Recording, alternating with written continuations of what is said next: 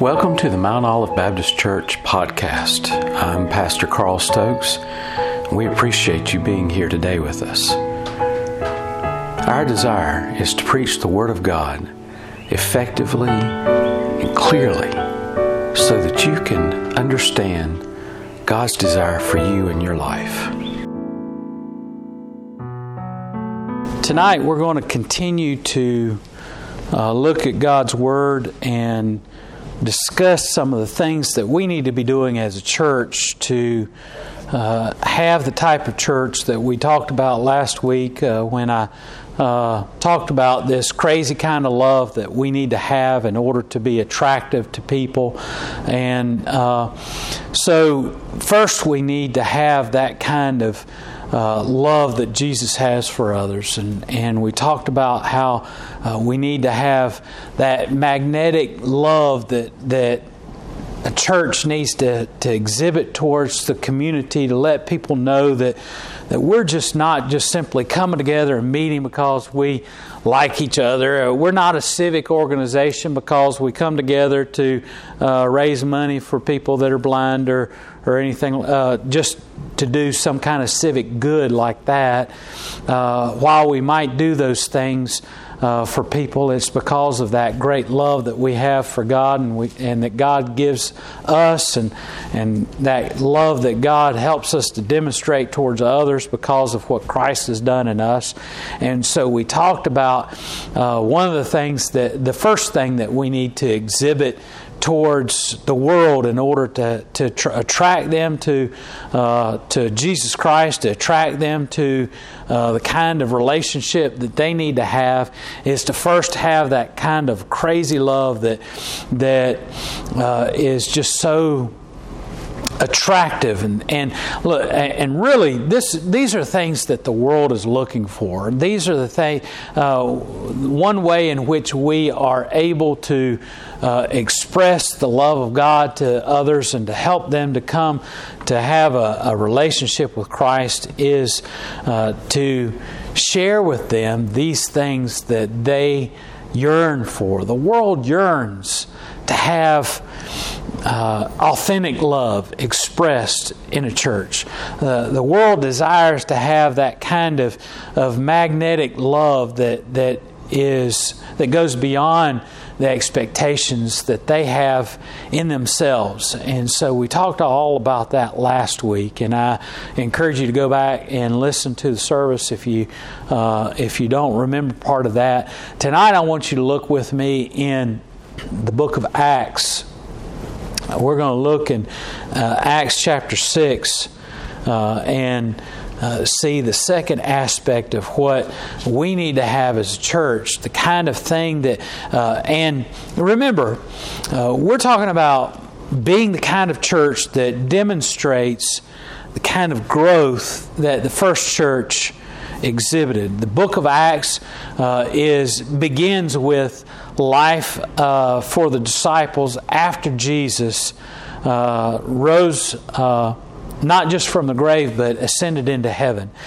And so uh, these are the actions, the acts of the disciples uh, as they learn to live life without Jesus. And one of the first things that we see in the book of Acts is, of course, uh, a retelling of the end of uh, the Gospels where uh, Jesus gives the command to his disciples to go and to share the gospel uh, from uh, not just in their Jerusalem, but to G- Judea and the uttermost parts of the earth. And he tells them to go and to share with others, and uh, as he's going up into heaven, and so the disciples begin to to get excited about what Jesus Christ is is given them uh, the task to do. And, and right at the very beginning, in the second chapter of Acts, we see the disciples as they're uh, huddled there together in the upper room. Uh, this uh, this place of safety, this place where they shared with Jesus uh, before he ascended into heaven, uh, they come together and they're they're waiting for the power of the Holy Spirit to come upon them. And uh, the Bible tells us that uh, the Holy Spirit came uh, and down and lighted upon them uh, like tongues of fire. And then they go out into uh, the crowds of all these people that have come from the four corners of the earth to Jerusalem to celebrate uh, the uh, the Pentecost, the Feast of Pentecost, and they're there. Uh, and they begin to share the gospel, and their uh, their words are so animated and so excited that the people think that they're drunk in the middle of the morning. And uh, Peter stands and he delivers this, uh, this tremendous sermon that tells them, Look, uh, we're not drunk. These men that you see, we're not drunk. We have experienced a relationship with uh, Jesus Christ. And he begins to share with them all these things about how uh, Jesus was the fulfillment of, of the prophecy that was given. I'm giving you background. We're not there yet, okay? So don't don't be worried about the fact that you're lost, okay? We're not there yet. Uh, but in the second chapter of Acts, he, he shares with them about how Jesus is the fulfillment of all this, and and uh, it says that that afternoon they went from 120 disciples to over 3,000 joining uh, and becoming a part of the followers of Jesus Christ and uh, began to be part of this, uh, this movement that they called the Way. And then uh, within days, they had uh, another 4,000 added to their number. And, and so within uh, weeks, they had uh, multiple thousands of people that were added to their number. And the Bible says that they uh, added to their number about 40%. Uh, on a routine basis, they and really what the Bible says is that they multiplied.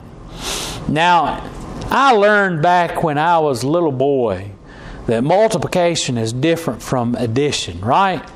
When we have uh, one or two people come and join the church, uh, we talk about additions. But if we were to be to grow, to grow in multiples, uh, multiplying, what that would mean is is that uh, you know uh, just like old Jethro on the Beverly Hillbillies, one times one is one, one times two is two. You know, you know your multiplication, and once you get to the uh, the twos, you you uh, uh, two times two is four. You know, it grows exponentially, and that's the kind of growth that uh, that that the early church had. They grew exponentially. And that was the norm because of, of how uh, of why because they ha- uh, were came together in one accord. They had one spirit. They shared with one another in their homes, and they spent all of their time and, and studying the scriptures and sharing with one another. And that's really where we come to in uh, the sixth chapter of Acts. Uh, in verse 7, it says, and the word of God increased, and the number of the disciples multiplied in Jerusalem greatly, and a great company of the priests were obedient to the faith.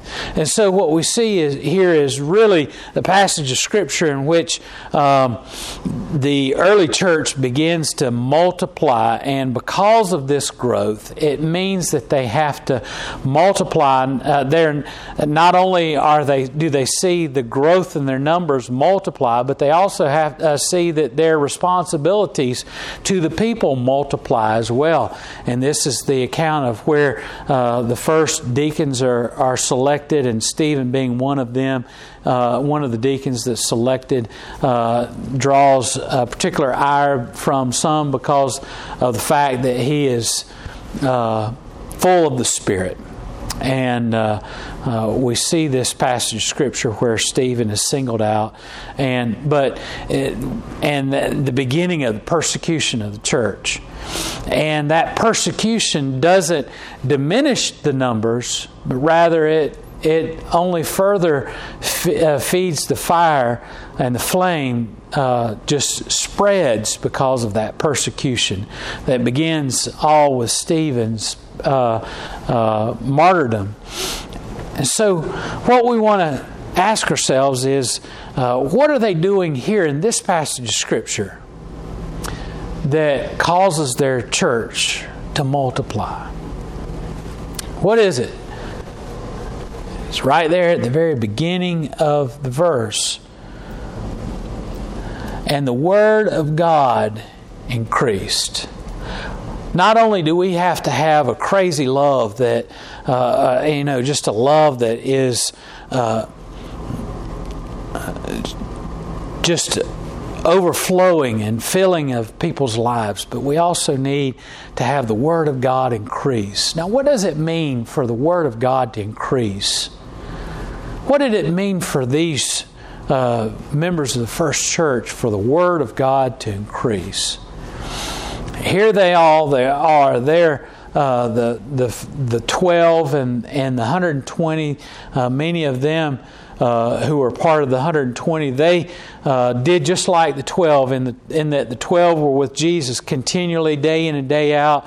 Uh, that's how they were able to replace uh, uh, Judas with another disciple, is that they chose from some of those who were not initially a part of the, the, the 12 who were there with Jesus continually. So there were others who, who were there uh, on a regular basis following after Jesus, but they weren't that inner core group. Um, so we have all of those who were in, a part of that group who heard the word of Jesus, uh, words of Jesus, and they uh, many of them were would go on to to write the accounts of Jesus. Uh, as they got older in, in ministry and, and in life, and, and uh, we're fortunate that we have the Gospels as a result of that. Uh, but they were growing in the Word. The Word of God was growing in their in their number. I happen to believe that that uh, what is being pointed out here in the Scripture is is that the Word of God grew in their life, which means what? It, means that um, they had a clear understanding of Scripture. For one, uh, throughout the ministry of Jesus, they uh, Jesus was continually teaching them, trying to help them to understand scriptures appropriately. And so, for us to be a type of church that uh, that grows in the Word of God, I think that we have to be diligent students of Scripture. I think we have to be uh, ones who who are are devoting ourselves to understanding God's Word, studying of God's Word. There's nothing worse than um, uh, listen, when I when I was going through seminary and going through college, uh, one of the things that uh, that I did was I, I not only was studying Scripture and understanding Scripture. Part of, of my training was to understand uh, how to interpret Scripture, and and that was a big part of it because we had to learn how to understand Scripture in order to share it with others. I mean, if I don't understand it, I can't share it with you, right?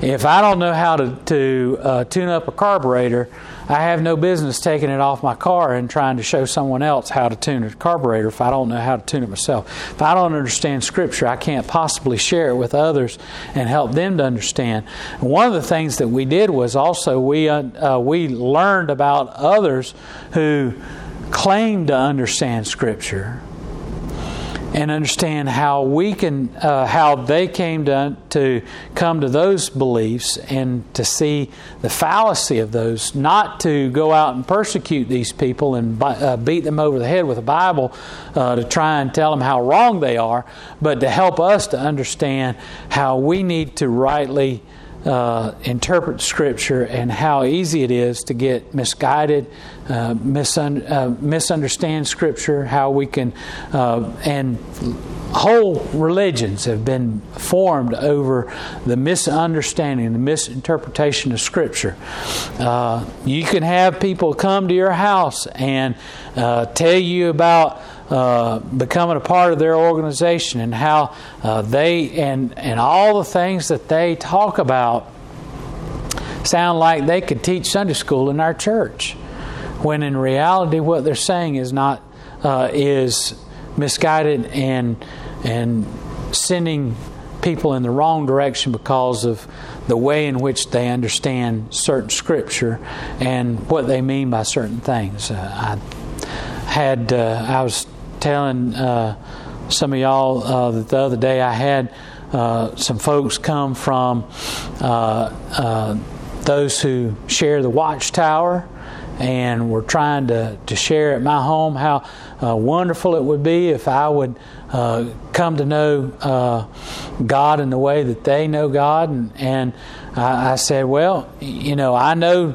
uh, Jesus Christ died on the cross and I've accepted him as as my Savior.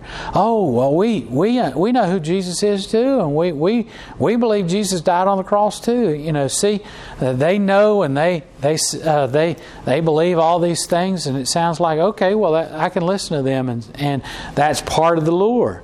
But what they don't tell you is, is that they don't believe that Jesus is the Son of God. That they don't, well, they, they even say, oh, yeah, he's the Son of God, but they don't believe that he's God incarnate, is what they don't believe. They don't believe that Jesus Christ is part of the, uh, uh, of the Godhead, uh, the Trinity. Uh, God the Father, God the Son, God the Holy Spirit. Uh, they don't, uh, they see Jesus as a lesser creation of God. They don't believe Him to be God incarnate the way we do. Uh, they don't see Jesus as God like uh, we do, hence the name Jeho- uh, Jehovah's Witnesses. They believe in only Jehovah God. They don't believe in the Holy Spirit. They don't believe in uh, Jesus being a part of the Godhead. And so uh, the these people who use our the same scripture come to a different belief because they misinterpret scripture. And they're not the only ones. There are several others uh, that uh, either use scripture along with their own sacred book, writings along with uh, scripture and others who uh, just misinterpret scripture altogether. And so what we have to be are people that are faithful to the Word of God, faithful to God's Word, faithful to interpreting uh, God's Scripture. We have to be people of the Word, which means not just simply being students of the Word, but committing God's Word to our life, making it a part of us, and having God's Word as a part of our life. So we've got to be uh, grow in the Word Um, so, part of the reason for the dispute that they were having was is that the disciples were spending all of their time in the study of Scripture and in sharing the Scripture that they uh, didn't have time to help out the, the widows, the Grecian widows, and the Hebrew widows. Uh, and some of them were feeling as though they were being uh, ignored. The Grecian widows uh, felt as though they were not getting as much allotment as the, the Hebrew widows, and so they uh, they determined that they needed to to uh, set aside those who uh, would be willing to to help serve uh, those Grecian widows as well as the Hebrew widows and that the, the disciples wouldn't neglect the ministry, neglect the, the study and, and the sharing of the gospel. I feel like there are some churches that get so uh, caught up in, in programs that we can get tied up in programs and miss out on uh, devoting ourselves to the Word we can't be so excited. You know, there's some churches that have uh, upwards in their churches, a way of doing out, outreach. Uh, they'll have softball or basketball or soccer and and those programs are great in order to attract people from the community to come in and and and have their children play those sports. And and while they're playing those sports to have an opportunity to share the gospel with those children. And when the parents come to be able to share the gospel with the parents. And and and uh, that's a great outreach program but there are some churches that get so wrapped up in the program of having softball and basketball and soccer and, and baseball that their whole focus begins to be those programs rather than the study and, and the, uh, um, interpretation of Scripture. You have some churches that uh, that their sole focus is, oh, we want to have a magnificent choir. We want to have a, a wonderful choir and, an orchestra. And they all their people get all excited about a choir and orchestra. Nothing wrong with upward. There's nothing wrong with a choir and an orchestra. There's nothing wrong with uh, with uh, uh any of those things, as long as it doesn't take the place of God and your and God's presence in your life. And the way in which we have a closer walk with God, excuse me, is to is to be devoted to the study of His Word. Devoted to, to, to taking time to, to hearing God's word in our life. It says that they uh, that they focused themselves on the Word of God that it would increase and their number multiplied, uh, their number uh, uh, uh, grew. So we need to be sure that we are faithful to interpreting the Scripture of God and, and allowing the Word of God to be uh, the focus of our life. And we need to make sure that we uh, spend time make, making it a part of our life, not just the study of it. And one thing that, that uh, one last thing that I want to touch on real quick, and and that is is that we need to make sure that we don't allow the Word of God to become, to take the place of God.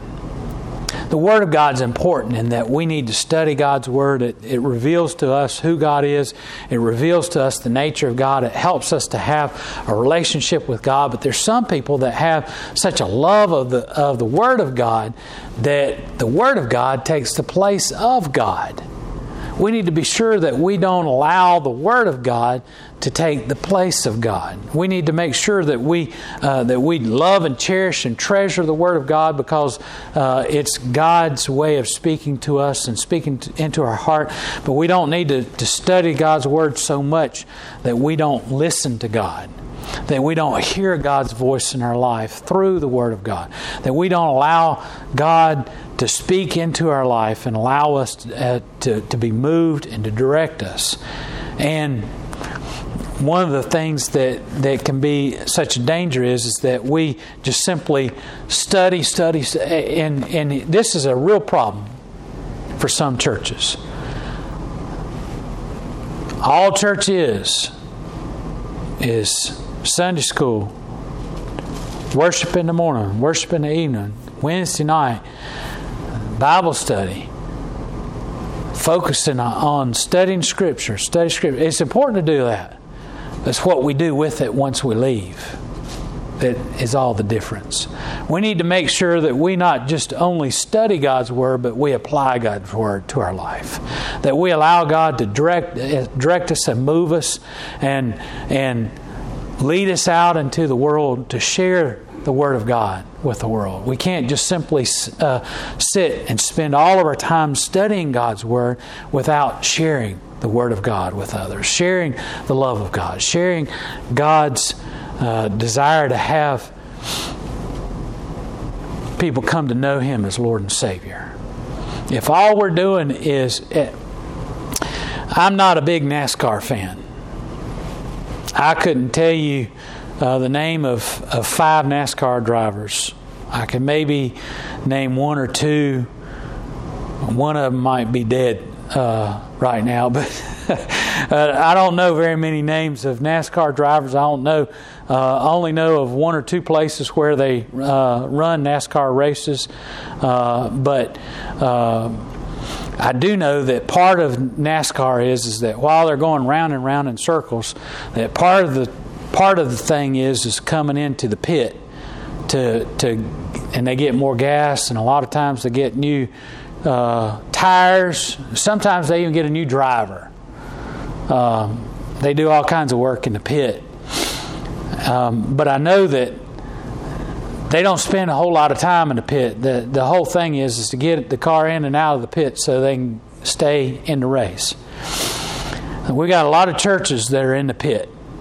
All they're doing is sitting in the pit, getting gassed up, tires changed, engine revved, but they're not out in the race. We can't spend our whole time in, in, in church studying Scripture, singing songs, and patting each other on the back and not going out into the world and getting in the race. We've got to leave the pit and go out into the, into the world and share the love of Jesus Christ. We need to share God's love. We need to uh, use God's Scripture, apply God's Scripture. Excuse me. Hide God's Scripture in our hearts so that we can share the love of God with others, and so that people can see the presence of God in our life, so that they'll want to come to know Jesus as their Savior as well. But we've got to go out into the world and and reach them. We've got to share uh, God with others. We can't possibly stay here and expect the world to come to us. We got to go out and reach the world. And that's what Jesus wanted us to do, is to share the love of Christ with, uh, with people all throughout this world not just in our home, not just in our neighborhood, but to go throughout the whole world and share the love of Christ with others.